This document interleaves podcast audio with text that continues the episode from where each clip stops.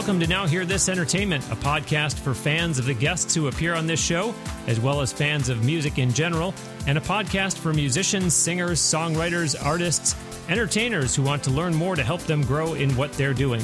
I'm your host, Bruce Wozniak from Now Hear This Incorporated. Check out www.nowhearthis.biz.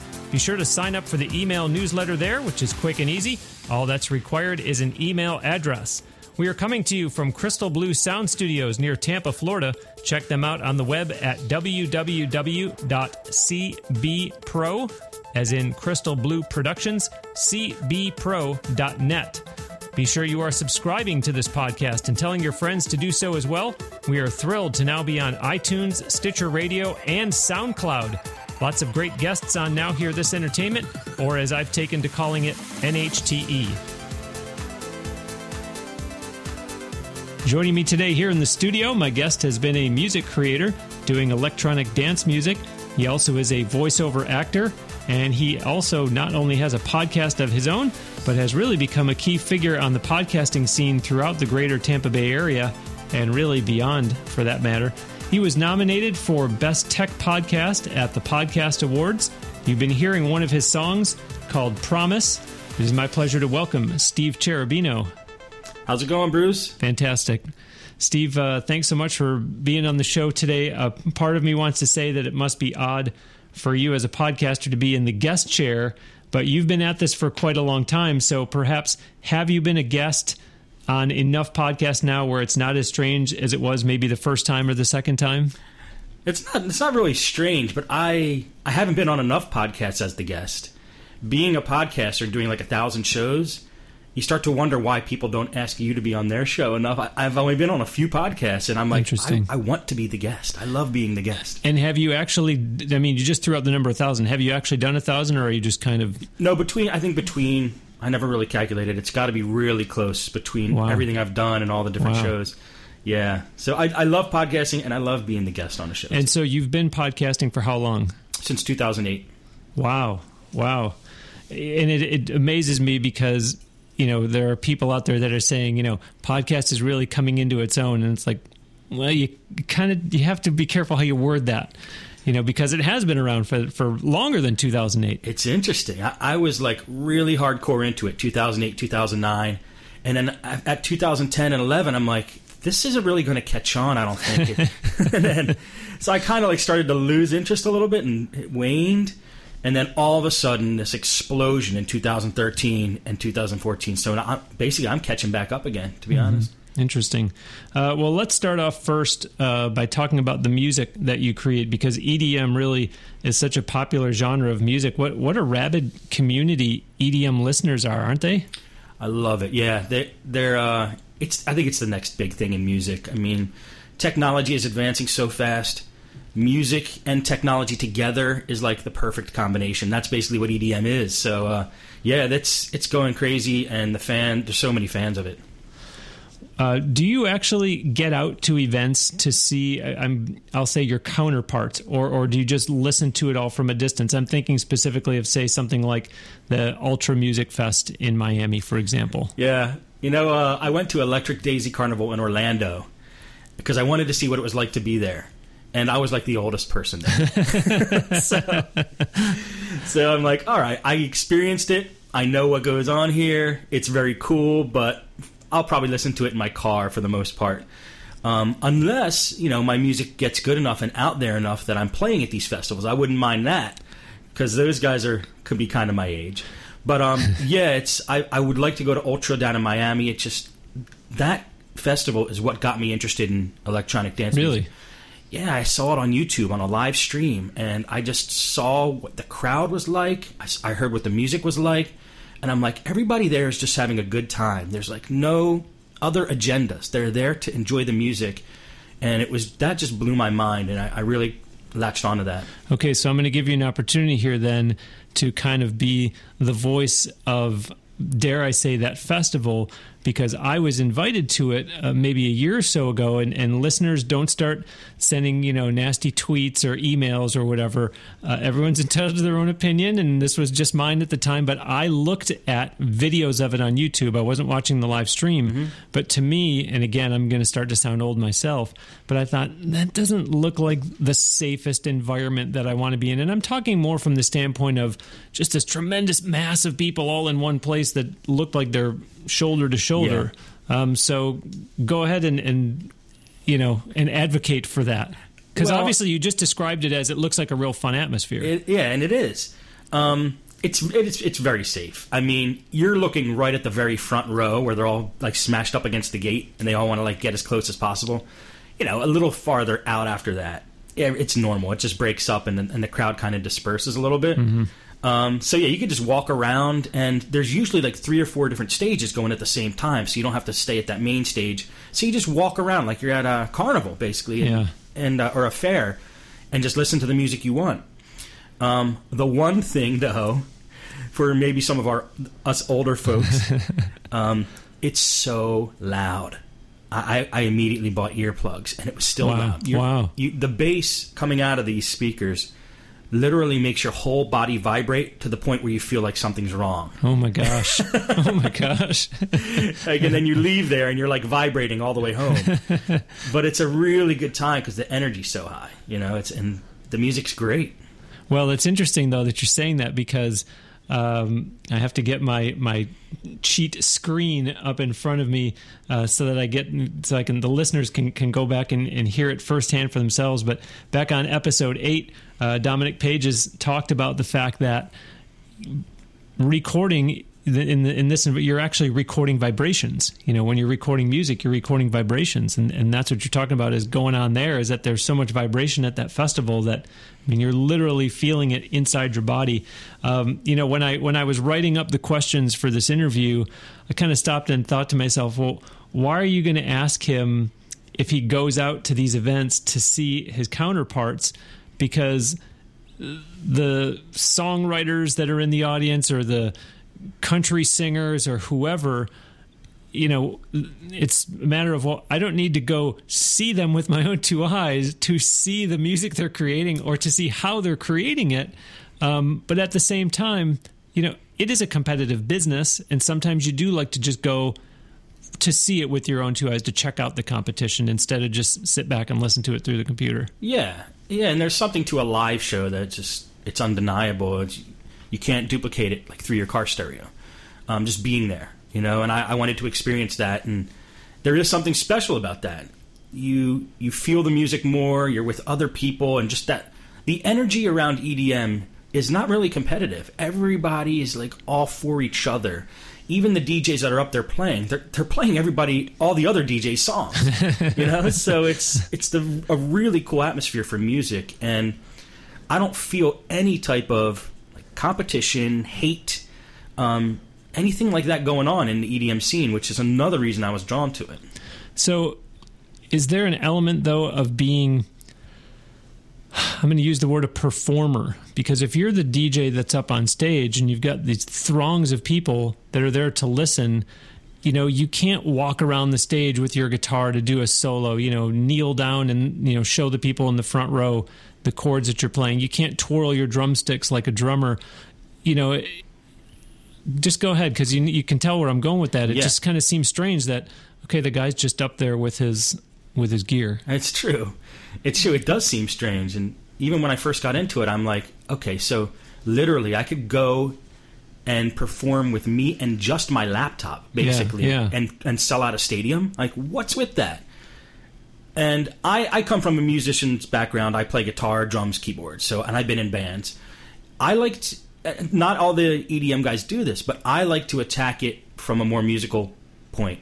Even performing, I, you like you said, can you get up there with your guitar and play? Yeah, you can. There's no reason why not. Get up there, take out the guitar part of your song, and then oh, play it live. I see. I see. While wow. you're up there. Wow. And uh, if you look at more and more EDM shows, a lot of guys are kind of transform, transferring from just DJing to performing. And there's software that really allows them to do that, like Ableton Live is a, a popular piece of software where you can basically create your whole song in Ableton Live Mm-hmm. and then take it to a stage environment and play your song live through the software. So where you're not, it's not like you're just DJing the song. I see. I see. Wow, Yeah. that's interesting. And yeah, I think I think what I meant by performance is I don't want to say dancing or acting out the song, but you know, if you're standing there with and I'll dumb it down and say just your laptop in front of, you know, 15,000 people, Yeah. you're standing there with your laptop and your arms are folded. It's like, "Wait, we're all having a good time down here."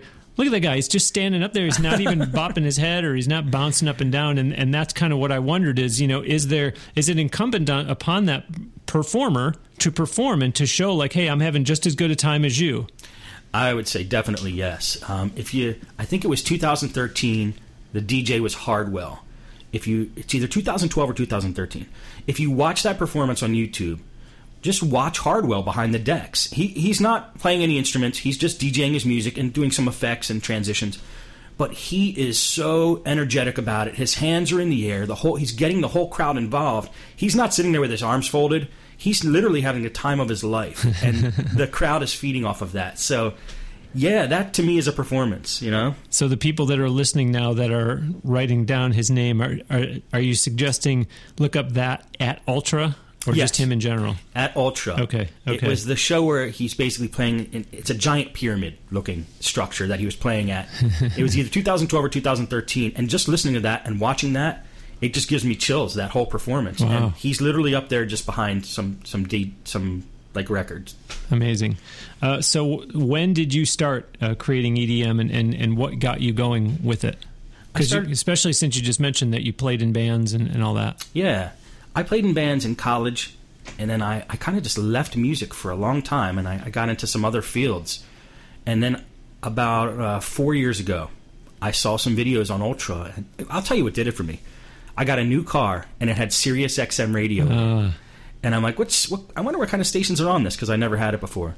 And I found BPM is one of the stations, which stands for beats, beats per minute. Yeah. yeah, and uh, the other one was Electric Area. It was like station 42 and 43. They were right, next to each other, and they played dance music. And I just got addicted to dance music listening to those two stations because it, it never got old. I never heard a the same song twice. It was just very refreshing and fresh and new. And then after I heard it for a while, I said, I, I got to try to make this. And so maybe about six months after that, I just I bought some software and I started making it myself, and that's how I got into it. Wow. Now I want to say and, and tell me which one it is that you're from. I want to say New Jersey, but maybe it's Philadelphia. Philly. Philly. Okay. So uh, at what point in time was this that you got the car and it and it had Sirius? Were you already down here? Actually, I, yeah, I was down here. I just moved to Tampa. But how do you feel? You know, we're talking about Ultra and, and that it's over in Miami, but obviously, you know, the genre is global. But do you feel that you know it's not that strong here in Tampa, or oh boy, when I go up to Philly, they barely know what it is? I mean, what kind of what's your look of your view of the of the EDM landscape across the country, for perhaps? It's not that big in Tampa. I'll tell you that right now. I tried to start an, an EDM producers meetup group in mm-hmm. Tampa, mm-hmm. and I had just had a couple people coming each week, and then then nobody started coming. I mean, not a huge scene in Tampa. Um, Miami's a different story. Sure. Um, as far as the rest of the country, it's EDM is blowing up in the U.S. in various parts. I think uh, Vegas, um, uh, and like Washington area. I, I want to say it's not in the U.S., but in like Vancouver and Canada is blowing up. New York, um, there's even in Philly is so uh, it's it's blowing up in the U.S. But it's already been blowing up all over the rest of the world, so it's this is new to the U.S. The U.S. is catching up. And we're catching up. Well, I'm not surprised to hear you say Vegas because as soon as the question left my mouth, I thought, I why do I think he's going to say Vegas? yeah, because they do have uh, a festival in Vegas, Electric Daisy Carnival. Oh, okay. I, th- I thought you were just going to say, you know, because it's Vegas. That's probably why, though, to be honest.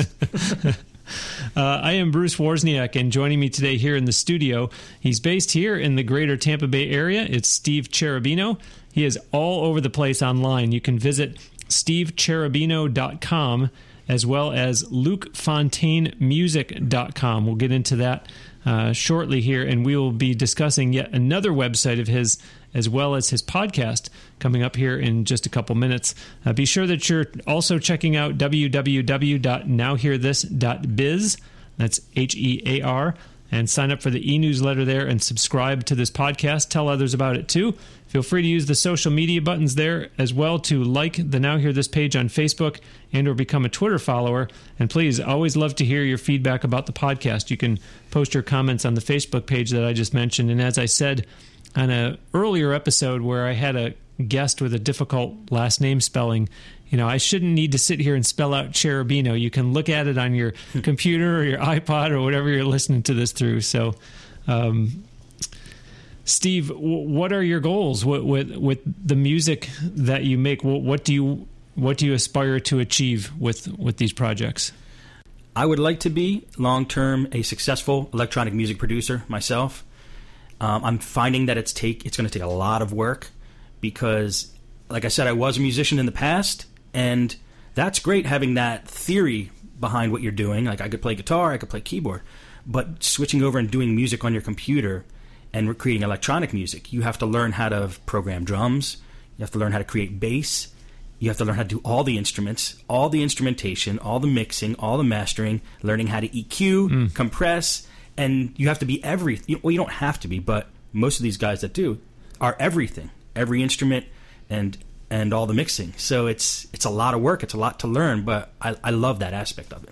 I, I have a slew of follow up questions from from that just from that one answer. Yeah. So number one is you said uh, you'd love to be a successful electronic music producer.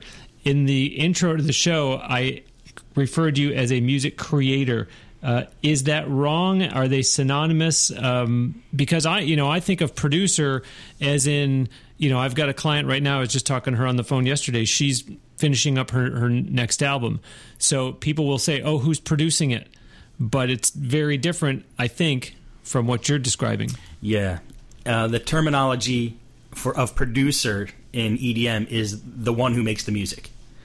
Um, you know, he could have a traditional producer over him who does producer type things, but when I say producer, I basically mean musician. Mm-hmm. Um, so I would like to produce my own music. That's how I'm using the word. Okay, and then can you be very successful being a music producer in, in the EDM genre, but never go out and, and quote unquote, as we were saying before, perform? Absolutely. I mean that's so. So which do you which which do you prefer? I would love to do both. Yeah, I would love to do both. Um, with the internet, you can become like a, a bedroom superstar. Yeah. Like, so yeah, people can be playing my songs out, like other producers and other DJs can be playing my songs out, and I would never have to leave my apartment, basically. I would like to do the whole package, though, which is create my music and play it out. Gotcha. Now, does it give you a leg up on the competition, the fact that you do have such a musical background? I think so, yeah. I think so. There's a lot of guys out there that do really well with just taking their mouse or their trackpad on their laptop and just clicking in notes, never ever touching an actual musical instrument and they make beautiful music. It's mm. it's actually stunning. It's amazing how great their music is just by doing that. I think uh, by being able to play the music into the computer, it gives it a little bit more, I don't know, funk, soul, human touch that might lend itself well. So I think it's an advantage to have a musical background, personally. Uh, here's a fun question for you. I'm a, I'm a big fan of.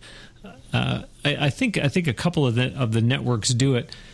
I, w- I was initially going to say the NFL, but I think the NBA. I've seen them as well. The the mashups where they take sound bites from uh, LeBron James in his post game press conference, or uh, you know the coach of the Dallas Cowboys, Jason Garrett, and they take all these little sound bites and they kind of mix all that together, but then they put the music behind it, and it actually sounds like a song that kind of makes sense. Yeah. Could you do that? Yeah, I, I know how to. I'd probably have to work on making it sound really good. But that's the beauty about electronic music is you could take any audio sound and change the pitch to anything you want and put it in any order you want and cut it up and slice it and mash it up and make it sound completely different. So yeah, yeah, I can do it and anyone can do it. Wow. If you have the right software and the right know-how. So so would when they do that, when they do these mashups as they've come to be known, would you say it's it's fair to put that in the EDM genre and say it's not just some little feature that they're doing on ESPN or on Fox? It's it's EDM. I would say so if people can dance to it. In my mind, EDM stands for electronic dance music, which means it has a dance beat. So it's something you could dance to. That's okay, so I mentioned uh, in plugging your websites, I mentioned Luke Fontaine, and, and now we're going to confuse the listeners even more because I also want to bring Tone 40 into the discussion. So tell the listeners, differentiate for us between Steve Cherubino, Luke Fontaine, and Tone 40. Okay. This was my, what I thought was a brilliant idea when I started creating electronic music. Like I said, I needed a lot of practice to get to the point where I, I felt like my, my music sounded pro level. So I decided to create an alias in the meantime and practice making music under the alias. So when I finally got good enough, I would drop the alias and release songs under my real name. So Ah. Luke Fontaine is that alias. He's basically the uh, the character I use for to practice when I make practice songs.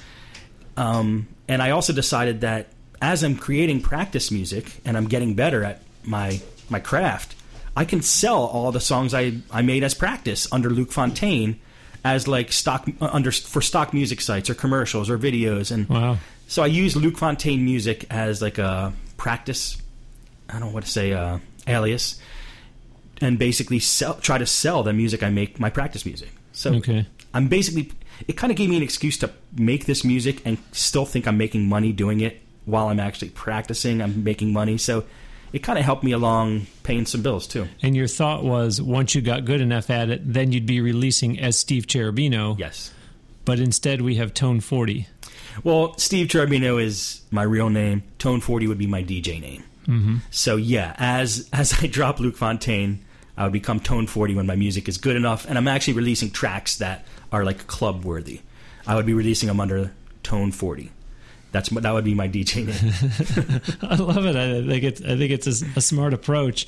Uh, not you know not to mention you know the business model that hey this is something that you know I'm finding my way into, but they're going to be good enough that I could sell them. yeah. Yeah, I, I considered that even my practice stuff was good enough to sell as stock music that somebody could use in their YouTube video or something. Yeah, yeah. And uh, there's money to be made in that whole field as well. Well, one thing, listeners, that Steve is doing that is very strategic is aligning himself with pros that make electronic music. This, I'm sure, Steve, helps you stay at the forefront of what's going on so that you stay well informed on the genre and the industry. What was what, what was that your vision when you launched your show, the Producer Podcast? Yes, you know, having a background as a podcaster, um, I I had the know how how to do it. I've been podcasting for years, and I wanted to do a podcast about something I really enjoyed, which was electronic music. So I decided, well, I'm trying to learn how to make electronic music. Why don't I just interview as many professionals as I can in that field and ask them anything I want about how they got to where they are and how, what they do in the studio, and just release it as a podcast. And so that's what I've been doing lately, and I'm having s- uh, such a great time doing it. I'm, I'm talking to guys that are on like the Beatport Top 100, um, and I'm basically asking them, "How do you make your music? What are you doing in the studio? How did you get in the Beatport Top 100? How is your song blowing up on SoundCloud?" I'm just basically asking them all the things that a you know a, uh, an aspiring producer would want to know, electronic music producer. But did you find it difficult at the beginning in launching that podcast to get some of the big names? And, and, and if not, how were you able to get them to come on when it was a new podcast and Tone 40 isn't known around the world yet? Right. Well, I I realized that that would be a challenge, so I just started a little smaller, and I was I was grabbing guys not off the Beatport Top 100 from a different pool, and uh, I was getting still getting really good producers in my opinion, but not maybe as well known as some of the bigger guys. And I just on a slow gradient scale, I started working up my way to bigger and bigger names. And if you do it on a step by step basis like that, you can get the big names to come on your show. If they see that you're reputable, you're releasing shows on a consistent basis, your website looks great, and you conduct yourself professionally, they'll say yes. Yeah, yeah. Okay, now it's time for Bruce's bonus. This is a segment here on Now Hear This Entertainment where I take off my hat as podcast host and put on my hat as president of Now Hear This Incorporated, giving a helpful tip for the listeners that are musicians, singers, songwriters, entertainers who are out there trying hard to make a go of it. Today's bonus is ask not what your fans can do for you, ask yourself what you can do for your fans. In other words, if all you post on social media about is please go do this, or please buy that, or please vote here, or please help me or us get dot dot dot, people are eventually going to feel like you're just using them for favors. Balance out your posts, meaning establish a significant ratio of informative posts to call to action posts. Space out the timing of when you're asking for something again. And that is today's Bruce's bonus. Um, I need to mention here that, uh, you know, as, as we touched on very briefly earlier, that Steve has been co- podcasting for quite some time. I know that people who are listening to Now Hear This Entertainment are likely doing so because of the guests or just because they enjoy good music interviews in general. But those of us who are podcasters know that there's a whole podcast community out there, a, a podcast movement, so to speak. And while the general public might have only heard of the success, say that you know an Adam Carolla is having because they know him from TV.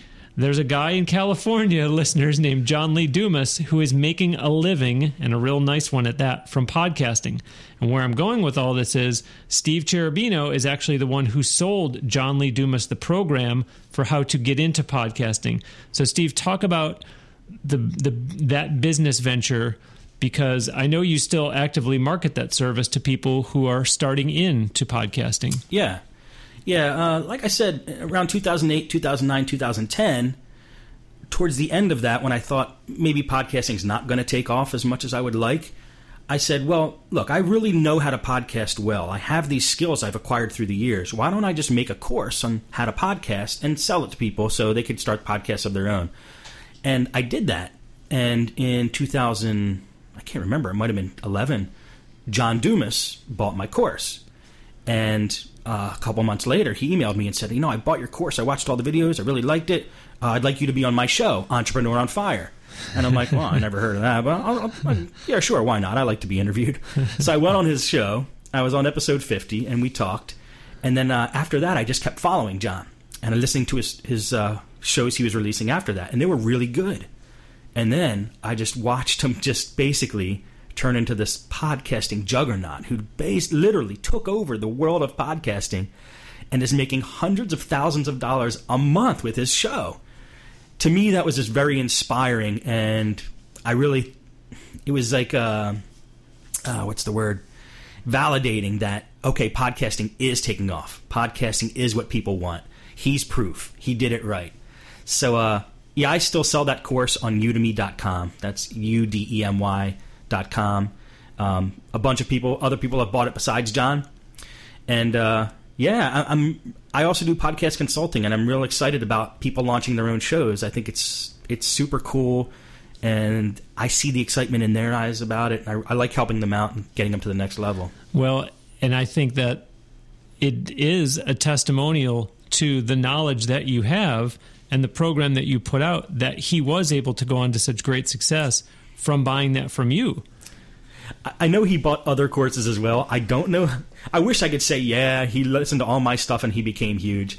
I know he did a ton of research in the subject. I hope, I, you know, I like to think that some of my stuff helped him out. I can't say for 100% sure, though, but I think my course is pretty good. Well, but, you know, as I mentioned, he's in California, Yeah. you're in Tampa.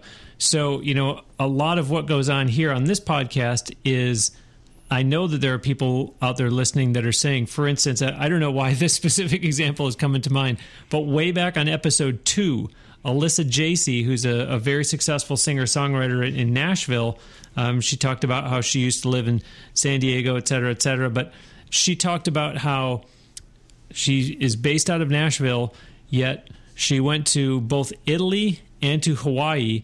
And while she was there, decided, hey, there's a house of blues. I'm going to play there while I'm on this trip. So I said, how did you do that? Because I know people are listening and saying, wait a minute.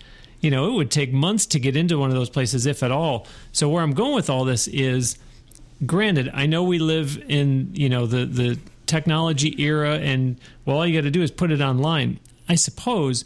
But how does a John Lee Dumas in California find out about this program that Steve Cherubino down in Tampa, Florida, is selling? I mean, were you really actively marketing the heck out of out of that service? Not really. Uh, I had it on up online for a while, and I think he found it through the keywords of how to podcast because the site was howtopodcast.biz, which doesn't exist anymore. I put the, the course on Udemy. But he probably just typed how to podcast and my site came up. So I, I have Google to thank for that. I wasn't I wasn't really marketing it heavily. In fact, sales weren't that great because podcasting wasn't big back then.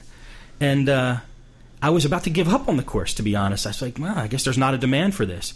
And then John Dumas happened, and now everybody wants to podcast. Yeah. So, uh, yeah, I didn't market it heavily. It's just uh, like well, you said, the internet. Google found me. hmm So I think that is a testimonial, though, because you quickly said the keywords. So I think that's a testimonial of, of how important. And I know that you help people get their websites going.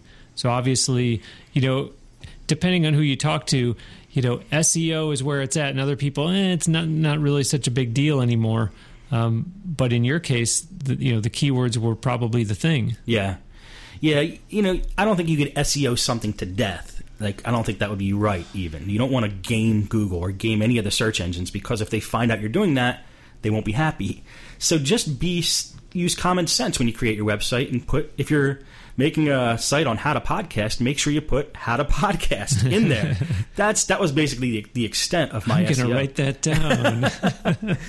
Seriously, you don't have to game the system. Just, in, in my opinion, to make it online, you have to do two things. You have to, number one, just make something amazing. That's the first thing. You have to be awesome. Whatever you do, just be awesome. And then the second thing is use common sense to put some keywords in there. Okay, but I guess I want to ask you, you know, a, pretty blunt question. I mean, are you? I don't. I don't want to. I don't want to say offended, but because anybody that has a laptop can podcast now, and it's so easy to get your stuff out there. You know, here's a guy that's been doing it for six years and has hung in there as it looked as though maybe it was going away, and now everybody and their brother has a podcast. Do you look at it as you know? gee, as as as a mutual acquaintance of ours calls you, gee, I'm the podfather here in Tampa, and now everybody and their brother has one. You know, listen to mine because mine's really good. How, you know, how how how are you reacting to this this podcast craze? I'm not offended because the same thing with podcasting exists in music. Even though the barrier of entry is so low now and anyone can do it, even though that exists, people still aren't making amazing like only a few people are making amazing stuff. So even though the barrier to entry is low it doesn't mean your, the quality of what you produce is still going to be high. Um, and i listen to you know you could go into itunes and listen to a lot of podcasts and i hate to say this but a lot of them are terrible. Horrible. The audio quality is just horrible and the, the content's bad and uh, so I still think the cream will rise to the top, even though the barrier of entry is still low. So no, I'm, I'm not offended at all. I've seen it play out that still only the guys that are great make it. Well, it's very well said, you know, and truthfully, I I don't listen to as many podcasts as people might think that I do or might think that I should, but I am amazed. I listened to one today, and when I pressed play at the very beginning, I felt like, oh, what happened? And I literally looked at my iTunes screen to see like why does it sound like these guys are already in the middle of their conversation? And I don't know if there was a technical glitch or if it's just poorly written. The show is poorly written. I know there's another one that I listened to that again something isn't right somewhere and, and all those details you know as you said the cream is going to rise to the top because if you pick one and you say oh i see the running time is 34 minutes and then you click on it and your little itunes uh, timer or whatever the timeline shows that it's 16 minutes you're thinking well which is it and and that happened to me with one i was listening to Wow. and it just kind of tailed off Yeah. and and you could tell that the podcast was nowhere near over and i thought that's that's a way to lose listeners Absolutely. That happens a lot. I, I remember when I first started my first podcast, I, I checked out all the competition. And I was very happy after doing that research to know that um, I, ha- I definitely have a shot because a lot of them uh, need some work. So there, even though there's a lot of competition out there, if you're good, you'll do you'll do well. I think. so if you're starting a podcast should you check out your competition or should you just say hey i'm confident in what i'm doing i'm just going to put all my time and effort into this i don't i don't need to slow myself down listening to them I don't think you need to. Personally, it's not a necessity. Sometimes when you get bored and you just want to like poke around iTunes, you can check some other shows out. But like I said, just make something amazing, and people will take notice. Yeah, I think the other th- mistake that it's tempting to make is to say, "I'm the only one that's come up with this idea." you know, you I, I heard somebody referring to, uh, "I'm the only one doing this because." I went on GoDaddy and I looked for the URL such and such, and it was available.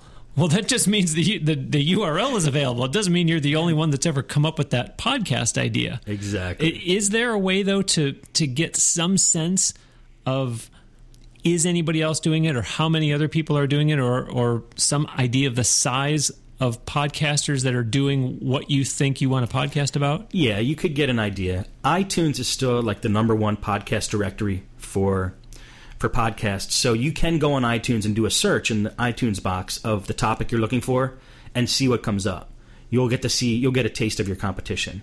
Google not so much. I mean, you could type in podcast and, and another keyword and you might get a couple shows or you might get podcasting apps. It's it's less uh, accurate iTunes is still basically the number one. So you could definitely check out your competition if you go to iTunes. Which is interesting for you to refer to kind of iTunes as a good place to do a search. You know, I've heard it said that YouTube has become, and no surprise since it's run by Google, but that YouTube has become one of the biggest search engines out there. Oh, yeah. Yes, I mean, for music, definitely YouTube. Not so much podcasts. Um, I used to put a lot of podcasts on YouTube, and they got some okay results. But you have to really make a dedicated effort, like say, oh, okay, I'm going to be a YouTube podcaster. I'm going to put, I'm going to really push YouTube and like market everybody to YouTube. You know, a lot of people don't post on YouTube because they want to, they want to own their content, so they want their podcasts on their website. And all iTunes does is basically pull your podcast from your own website. iTunes doesn't store any podcasts themselves. It's not like hosting it like YouTube does.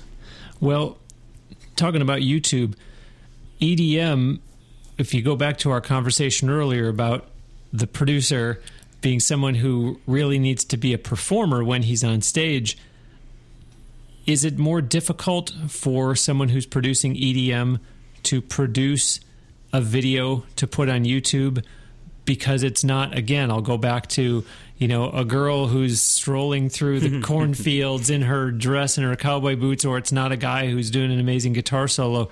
Is it tougher to come up with a video um, because you're basically your only choice is you with the headphones rocking it out at the decks? Yeah, I guess I guess you can. I never checked out like statistical evidence of this, but um, the only thing I could say to that is the music will have to speak for itself. Your song's going to have to be so great that the person watching is not going to care if there's a pretty girl walking through the video. Like when I do my videos, I basically just put tone 40 up there, but it's a transparent graphic and I just change the background colors. Like a lot of famous producers just literally put up their album art on their YouTube video just so they get it up there. If the song's great, I think it'll be okay. Yeah, the alternative, I suppose, is if you do have an opportunity where you can perform live somewhere and get some good footage, hopefully there's a good crowd there. You know, that's yeah, that's good. Like an example of that is Skrillex. No matter what Skrillex live video I watch, he's just rocking it, and the crowd is so into it, and that just really pumps me up. So, yeah, you're right. If you do have a good live show video, uh, that video, that footage will probably help you out. But live shows, how much of the how much of the show that you're seeing and not hearing? Uh, you know, for instance, I mean, I'm a huge Rush fan, and mm-hmm. Rush has always been known for years and years for their light show. So you know that's part of you know I'm gonna I'm gonna call it Rush Incorporated. Yeah. So if Tone 40 was out performing somewhere, you know I'm imagining that you're going you you personally are going to be the one that's going to be responsible for having your own lighting rig to bring to these shows. Well, yeah, as Tone 40, it, it would be. But if you're Skrillex or somebody huge, you have somebody doing that for you.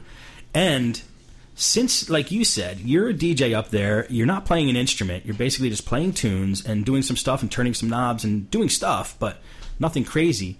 A lot of these guys, I think, depend on their light show to really bring that excitement. And EDM light shows are amazing. Some of this, it's not just lights, it's lights and video. Some of the stuff these guys do, Avicii, Skrillex, um, Kaskade, Tiesto. These guys really put on a show. And I've seen videos of it and I, am blown away.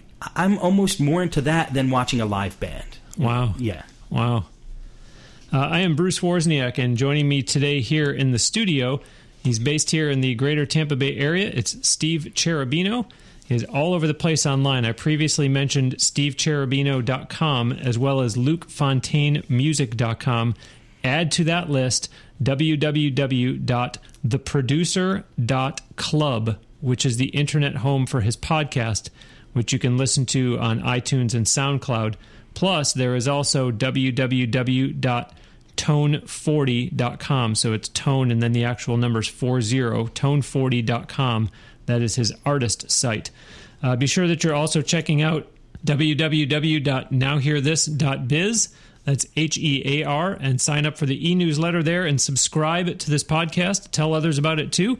Feel free to use the social media buttons on nowhearthis.biz to like the Now Hear This page on Facebook and or become a Twitter follower. And please, as I mentioned earlier, your feedback about the podcast is always welcome. I encourage you to post those comments on facebook.com slash now inc. And so, Steve, the show you're doing now, the producer podcast, uh, is what number on the list for you? Because you did have other shows before that one. So, how Yeah. many different podcasts have you? And I know we talked about a thousand, but I don't mean episodes. How many actual different shows have you had? I'm just doing two. Sh- I'm just doing two shows right now. Android App Addicts. It's on the Podnutz Network, podnutz.com, and the Producer Podcast at, like you said, theproducer.club. Those are the only two podcasts I'm doing now. Um, I used to own a whole network of podcasts, and I used to do all different ones about computers and technology and different things. But um, right now, I'm just doing those two, and I'm just trying to put everything I got into those two. So, when you say I used to have a whole network of podcasts that you were podcasts that you were hosting, I was hosting. I was hosting five different podcasts a week. wow, maybe six at one. And uh, yeah, it was a blast. It was a blast. But I they were mainly about computers and computer repair because that's what I was doing at that time. And I'm not doing that profession anymore, so I don't have the material to talk about. So uh, some other guys have taken that over for me. So five or six before, two right now. Mm-hmm. So that's at least seven, maybe eight. Are there any others out there that, that you did? Yeah, I did one called The Art of Podcasting with uh, Mark Cockrell and Professor Messer, and that's at. Uh, you could just do the art of pod, Google the art of podcasting, you'll see that one. What other shows have I done? Um, everything on the Podnutz Network, the early shows on the Podnutz Network, I've done the art of podcasting, and then just the shows I'm doing now. Well, and I know that with uh, the producer podcast, you've already done 54 episodes. I just, as strange a question as this sounds, because you are the podfather, because you, you do have such a rich history in it, do you aspire to do another new podcast at some point? No, I actually don't. I, I would like to stay focused on the electronic music stuff and really, really hit this producer podcast hard and see how big we could blow it up. And then take that and from there just actually produce music myself. And I would like to I would like to just do those two things as like Uh, you know the, the the next couple years is what I really want to focus on just those two things. So, is it safe to say that that this podcast, the the producer podcast, is this the one that you've gotten the most enjoyment out of out of all the ones that you've done over the years? Mm, I can't say that. I could say lately it's the one I'm most interested in because I really loved all the ones I was doing before at the time. And then as I move on to different things, I want to talk about the things I'm interested in now. Mm-hmm. So yeah, right now I'm loving it because I'm really into electronic music and it's just right up my alley. And I, I recommend Bruce if anybody is really interested in the subject. There's n- almost nothing more fun than creating a podcast about it because you get to talk about it and you get to interview people that you really look up to in that field once you get them on your show, which is Yeah. not that hard to do. So uh, I highly recommend that. And as you said, learn a lot of things along the way. Absolutely. I'm asking these guys all the questions I, want to know, and they're telling me. And, uh, you know, it's it's to basically help everyone who's listening, but I'm also helping myself by gaining that Sure, knowledge. sure. Well, everyone's show has a different schedule. Uh, now, Hear This Entertainment comes out every Wednesday. And I mentioned on a recent episode uh, that it has gotten listeners from all five regions, meaning Africa, the Americas, Asia, Europe, and Oceania. Tell the listeners about the producer podcast in terms of when you put out new episodes, as well as some of the guests you're getting, because wow, talk about international reach. Just in July alone, Steve had a Grammy nominated DJ from Sweden. Uh, you had someone from Argentina, someone from New York City, someone from Australia, someone from Amsterdam. All over the world. I interviewed somebody from New Jersey today, and then yesterday it was somebody from Slovenia. It's it's Wow. just it's literally you throw a dart at the map and that's my next guest. You know, it's like there's there EDM is so worldwide that yeah, it's all over the place. We release shows every two to three days, and I'm going to try to keep that schedule in to, to be consistent with that. And you know, we're gonna like I like you said, we had Stonebridge, who is a Grammy nominated um, producer, and we're looking to get basically more Grammy, um, hopefully Grammy winners, um, Grammy nominated, and people who are just really crushing it in the field. Uh, we have our lines out there right now. I don't have any confirms for like a real superstar just yet coming up, but uh, keep listening to that show, and we're gonna we're just basically gonna have everybody on there. That's amazing. That's amazing. And so you're releasing two or three shows a week. Are you recording them all at separate times, or in one day you're knocking everything out for the week? I like doing it at separate times because it just spaces it out for me. I, I can't personally just sit in front of my computer and record eight shows in a row. I get a little twitchy, so I like spacing them out. Yeah, they're they're literally twelve in the afternoon. One will be seven p.m. at night. Uh, it's that's just the way I like to work. Well, and I was going to say that, you know, again, to each his own. Some people might want to do seven all right in a row, Yeah. but I would, I would think, and again, I, I, I mentioned earlier in this show that back on episode eight of this podcast, Dominic Page has talked about the recording environment, and that if you come into the studio tired from having worked that day or upset because you just got in a fight with someone, it's going to come through on the recording. And I have to think that if you're going to record six podcasts all in a row, seven podcasts all in one day, that by the time you get to that sixth or seventh one, boy, you are going to be working twice as hard to not sound like you're recording your seventh podcast of the day. Absolutely. In fact, you know, we talked about John Dumas, who does the show Entrepreneur on Fire. He, I think he does like seven in a row or eight in a row, and I can tell from listening to his shows which ones were done later in the day hmm. and which ones were done right when you woke up. Yeah, you can tell. So I don't like doing it that way, but heck, if you could knock out eight podcasts in one day, more power to you. And, and make six figures in a month as, a, as a result. Yeah. heck yeah. Um, we're running out of time, Steve, but back in the intro, I did mention that on top of everything we've already talked about, Yeah. you are also a voiceover actor. Yes, yes. Um, you know, I needed to. Uh, I need to make a living somehow. I mean, podcasting is great and fun, and I'm building up my shows, but they're not at the point where they're sustaining me financially. So I said, I already have all this equipment in my apartment. I have a studio set up. I have a good mic.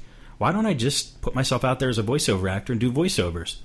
So between Fiverr.com, Odesk, Freelancer.com, Elance.com, a couple other sites, I just put myself out there and I'm getting voiceover work. So Wow. that's, that's paying my bills. Wow. Uh, we're going to close out the show today with a song of yours called Cups.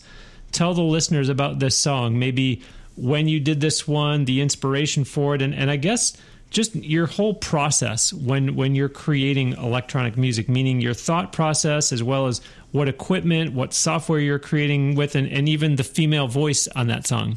Yeah, this song is. If anybody has seen the movie movie Pitch Perfect, Anna Kendrick basically auditions for uh, her, you know, group with this song in the movie, and they released that song on the radio. And I heard that, and I said, "Ah, "Okay, I got to remix this song." so uh, it's just she has a beautiful voice. There's not a lot of music going on in the background. I thought it would be a good mix I could do, so I just put a dance beat behind it, grabbed her voice, put it over it. It, it is a bootleg. I don't have Anna's permission. Um, but uh, basically, what I do is just put a, a beat behind it, usually at 128 BPM. Find a good bass line, you know, grab some synthesizers and just try to make something really lush and that fills up the chorus when the chorus comes around, and just make something that makes people want to dance to. That's my whole goal in making dance music. It does it make you move, and uh, I put some strings in there, some synths, there's a little bit of everything in there, and uh, I think it came out pretty good. So. Well, keep doing what you're doing because, you know, when you sent me the two tracks in advance of this interview, I listened to them both and I thought they were great, you know, and I and, and I was amazed that this is something that is you know obviously the the opening song as opposed to this one that you created from scratch. I mean, and and what you just described is kind of neat too because it is kind of, kind of like being a traditional producer in the sense that you're listening to it and you're going, well, you know what, it's just missing something, you know, or I'd like to see this get added, or I'd like to see us get some strings, or I'd like to see us get some ukulele or whatever it is. Yeah. So very neat. Yeah, that's the beauty of electronic music. You could put in whatever you want, and you know, there's no limits. With with synthesizers on your computer, you can literally get any sound you want that exists and just make some crazy new ones. And that's why I like it so much. So uh, I'm definitely going to keep doing it. Well, and again, maybe the uh, the title of this or or the theme of this episode should be "The Cream Will Rise to the Top" because you can put in whatever you want, but ultimately, in the end, you know you'll you'll find out. You know because again, you can sit down with a with a guitar or or with whatever your instrument of choice is and do whatever you want. But if nobody likes it, nobody's buying it. Obviously, you, you should only do whatever you want as a hobby, and not to make a living. But uh, congratulations on, on all your podcasting success, and, and keep up the great work with, with that and, and with the EDM too. Thanks a lot, Bruce. Thanks for having me on, man. I, I had a blast. I, I love doing shows, so I, I really appreciate you asking me on. Absolutely. I will close by formally thanking my guest, Steve Cherubino. Check him out online. Now get ready because there's all kinds of websites here where I want you to look him up. www.stevecherubino.com as well as www.lukefontainemusic.com plus www.tone40.com. And as I said before, that's tone and then 40. Don't spell out 40. Um, also, be sure to listen to his podcast, The Producer Club, which is on iTunes and SoundCloud, and it's at theproducer.club. You can get to those uh, iTunes and SoundCloud links from his show's website, uh, theproducer.club. Don't forget to visit www.nowhearthis.biz. Sign up for the email newsletter there by simply putting in your email address. And of course, please do subscribe to this podcast and tell your friends about it. We would love to get a nice review on iTunes or Stitcher Radio, accompanied hopefully by a five star rating. If you're listening on SoundCloud, remember that you can like and share episodes there, and you can also follow, which is akin to subscribing. As I mentioned before, your feedback on the show is always welcome. Post your comments on the Now Hear This Facebook page. There are links to that and Twitter and even the Now Hear This YouTube channel on nowhearthis.biz. We have been recording this show at the great facilities at Crystal Blue Sound Studios near Tampa, Florida. Check them out online at www.cbpro.net. That's CB as in Crystal Blue. Thanks for listening. We'll send you out today with another song from Steve Cherubino, or I guess I should be saying Tone 40. This is the one he just talked about. It's called Cups.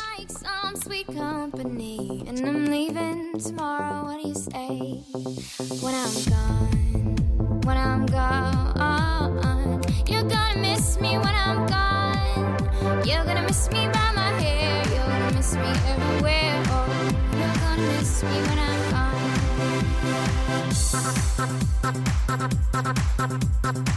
I